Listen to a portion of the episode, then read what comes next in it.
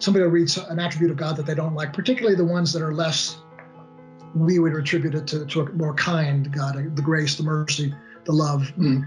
And so the, the wrath of God, for instance, um, I've heard people say, uh, that's not my God.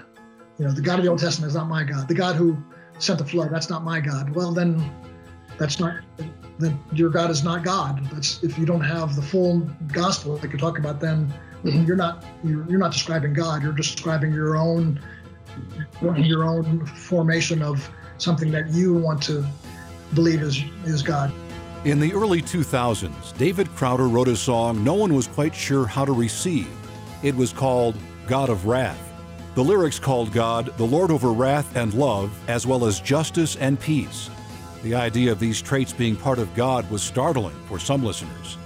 Most worship songs talk about God's love or mercy, but is there a time and place for praising God's wrath?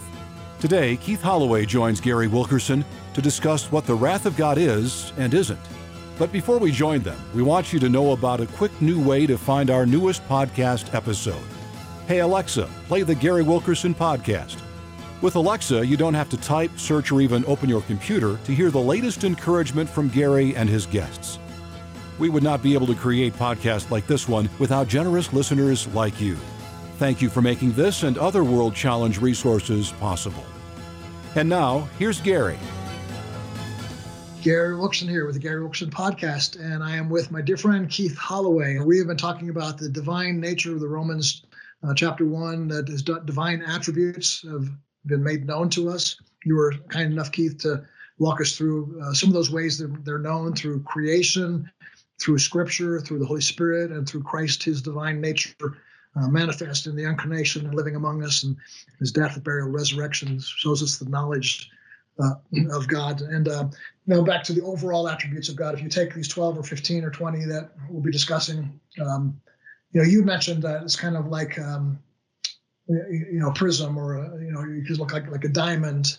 It's, it's one thing. God, God is one. That's what, mm-hmm. when Israel said, you know, God is one, uh, they, they weren't writing that. They didn't say there's, there's two different things. One is there is one God, and they spoke about that, the Hebrew children, but they also said then God is one. Two very different things. And, and we have, uh, I started to say this earlier, you and I have different attributes that are measurable and um, they have ebb and flow to them. God is immutable, He doesn't change, but we change. So sometimes I'm nicer, sometimes not so nice. Uh, those are attributes that I have. Um, so I, I, have an attribute of sometimes I'm kind of wise. I, have made some wise decisions in my life, and I've used wisdom at times, particularly in the girl I married. That was the wisest thing I've ever done. Um, so, so wisdom is something I have. It's not, but I am not wisdom. Uh, so God's attributes are not just characteristics of Him. Is, he, he is not just. He doesn't have just wise judgments. He is wisdom.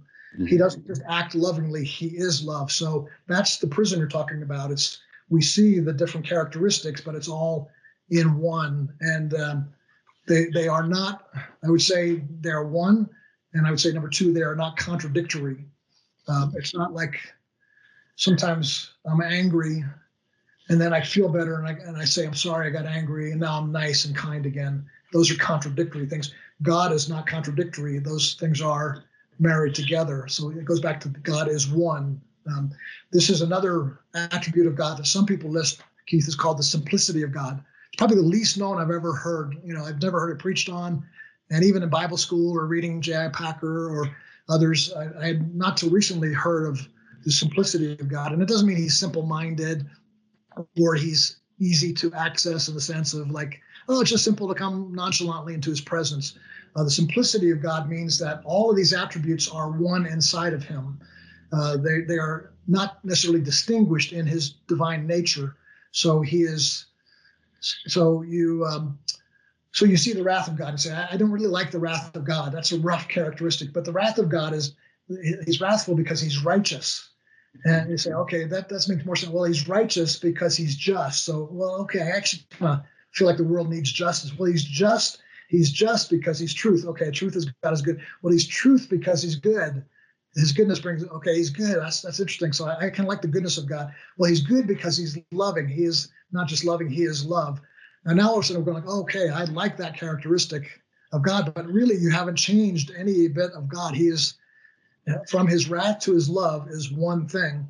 And once we break it down, here's the third thing I would say is if we look at them as contradictory or breaking into parts, we're going to have uh, priorities or favorites. And, and this is a huge mistake that we will make. And this is a huge mistake society, culture, church movements, church uh, doctrines, uh, uh, uh we thin ourselves out and we diminish ourselves when we diminish the attributes of God to the certain ones that we love and appreciate. Mm-hmm. And so back in in uh, in the early days of America, the Jonathan Edwards type preachers, the the circuit riders, the hellfire and brimstone preachers, they seem to love. And when you read about them, they they they have a much stronger view of God's certain attributes, His justice, His holiness, His wrath, um, His truthfulness. That uh, and uh, now, I think if you really read them in depth, they're going to show grace and mercy and love too, but predominantly known for those switched to 200 years later. And we have a culture now that doesn't want to, that wants to dismiss wrath of God, to uh, almost to look, um, to look suspiciously on the justice of God. Like, is he really just when there's earthquakes and tsunamis and cancer and COVID 19? Is God just? So we, we actually sort of want to diminish those things. You know, I was speaking of how they took away the, the you know the uh, such a warm as I in one of the songs. Uh, the, the, I think it was the I believe it was the Presbyterian Church uh, in their hymnal uh, wrote to the author who wrote that song. Um, the wrath of God was satisfied, and they said, "Can we change that to the love of God was magnified?" We don't want to put the wrath of God in the song in our songbook.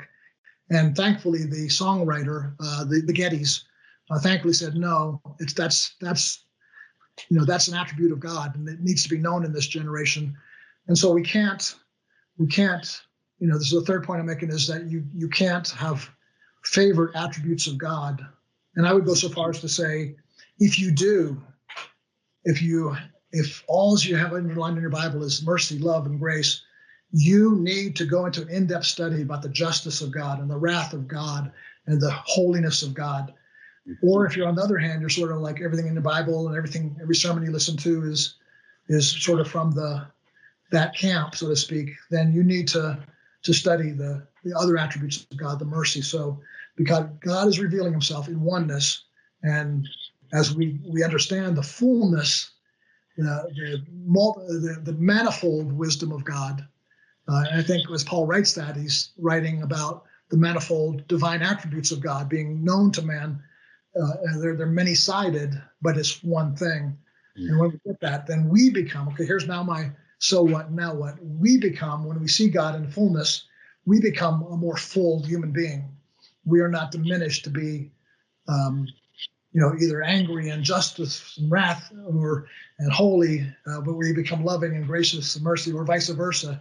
If we're if if we wink at sin because we think grace is the only attribute God has, then we are going to uh, end up in heresy and end up living a diminished life and end up probably being, you know, every time you cut off a, a any one of the attributes of God, you become more low view of God, right? Because we've been talking about the high view and the low view of God. Every aspect of God you take away, it diminishes the view of the majesty and the splendor of God, and, and, and then it highlights us that much more. That was a long, long thing, but those are my those are kind of my views of of how we practically uh, administer in our own life the attributes of God. What are you thinking now as you're listening to this, Keith? Yeah, you you mentioned uh, last week or week before about uh, the author A.W. Pink, and uh, you asked me if I would read, and I I did read uh, The Justice of God by Pink, but he talks about that uh, whenever we take these attributes, either we're not understanding them fully and we declare them to be something that they aren't, or we begin to pick and choose through these attributes. His words are it becomes a perversion of his character. And as a result, people become fatally deceived. That's very powerful. That's uh, true. Yeah. We have to see him as he is, as he has revealed him. And uh, most of the time, I think that uh, we've supposed God to be as we are, uh, and that we have brought him down uh, by elevating uh, uh one uh, following uh, A.W. Pink, taking taking an attribute and um, highlighting it and exemplifying it above everything else is a perversion of who he is. And if we pervert who he is, then how can we know him? And our lives, I think, would show, as he said, the a fatal uh, flaw, but uh, but that it would be so detrimental to us. I think that's what you're speaking of. The condition of many today, the church, uh, especially the organized church, uh, has become fatally flawed in some ways uh, because they have uh, highlighted certain ones, certain attributes over the other. That's why we want to hear grace, we want to hear mercy, we want to hear love, and uh, that's good. Those are attributes. Those things we should speak.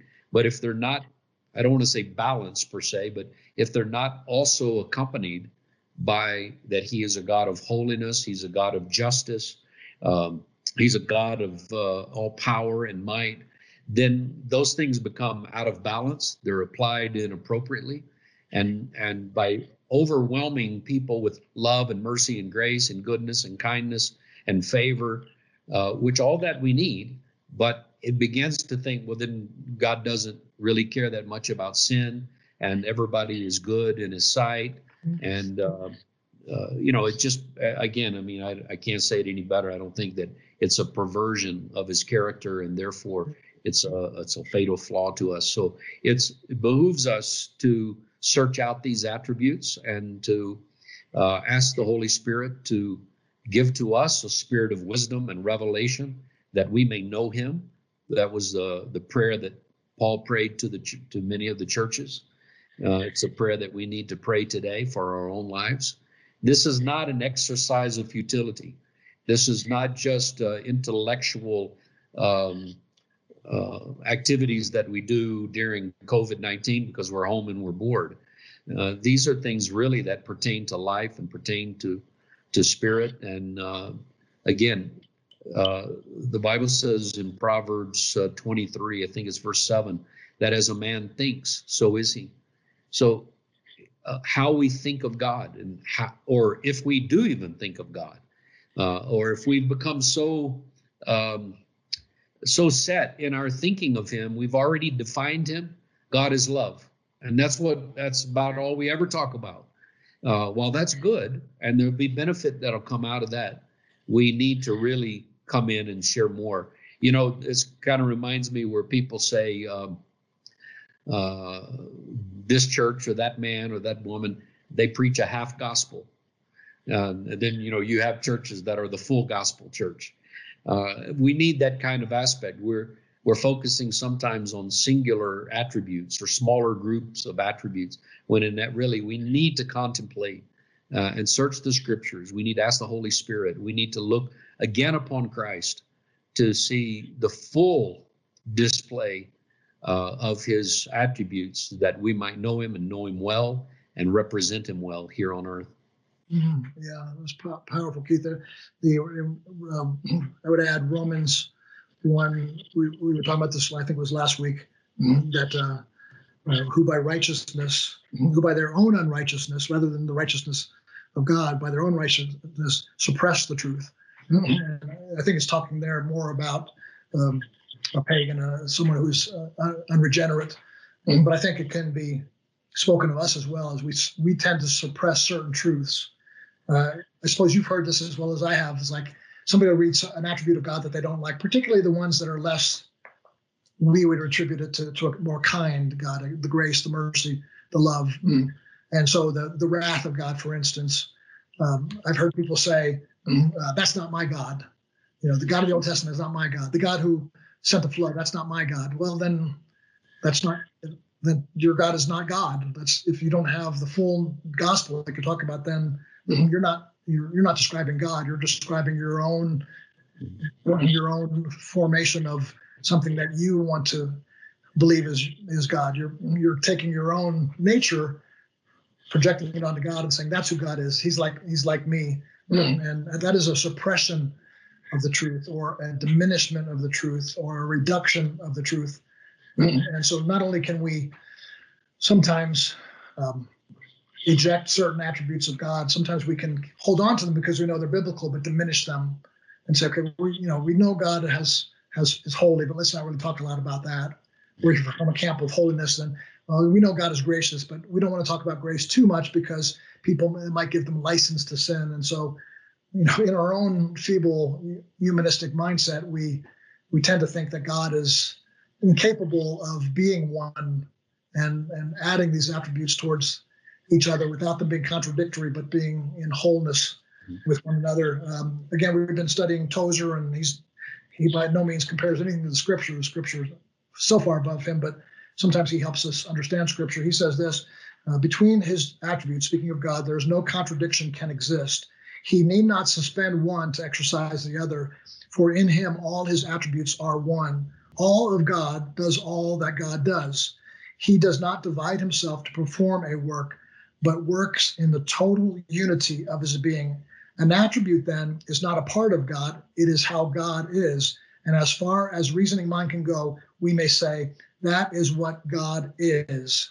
And so uh, these attributes are what God is. Not, not, great grammar there, but these are things that God is. He is these things. He's not doing these, just doing these things. Um, and, and so, he, so he is. And, we, and our encouragement, Keith, you know, I, what we're doing this for is not for our own entertainment, but it is to create in um, culture today and in the church today, particularly a restoration of this hunger for the the depth and revelation. You know, Paul's cry, "Oh, that I might know Him." You know, he said at, at the end of his life, right? You know, he's he's he spent his whole life pursuing God, and then he's saying, "Oh, that I might know Him in the power of His resurrection." Uh, to, to know these powerful things of God. So uh, let's wrap things up for today, and uh, we'll come back next week and we'll dig into specific attributes of God, Lord willing. Um, the, the, passage in James is becoming more and more clear to me. You know, tomorrow, if the Lord wills, we shall do such and such a thing, and um, it's becoming more and more real as we talk here today. You know, we never know where these conversations are going to end up. Well, we're not necessarily planning a script here, but we are looking at a, a guideline um, to help people see high and lifted up and uh, be exalted in, in new ways. So, any closing thoughts, Keith, and then I'll wrap things up and we'll say goodbye to folks. Yeah, just a closing thought, Gary, was uh, uh, following up on God is and then his attributes are. Uh, is that uh, many people struggle when they look at the God of the Old Testament uh, and they say God killed people and he put plagues on people and he sick put sickness and disease, um, you know, um, and they uh, say that well in the Old Testament he was a God of wrath, but in the New Testament he's a God of love. The mm-hmm. fact is he's not he's not separated. Uh, the Bible itself uh, is a old covenant, an old promise, and a new promise, but it all stems from a singular God. God is one, and there is one God. And as God, uh, in all that He is, He displays or reveals Himself to humanity through the course of human existence in different ways. And uh, there are things in the Old Testament that we adhere to. There's things that we don't adhere to anymore. Uh, so there's uh, a context. Uh, there is also human will involved. And, um, you know, some would look at uh, dispensationalism.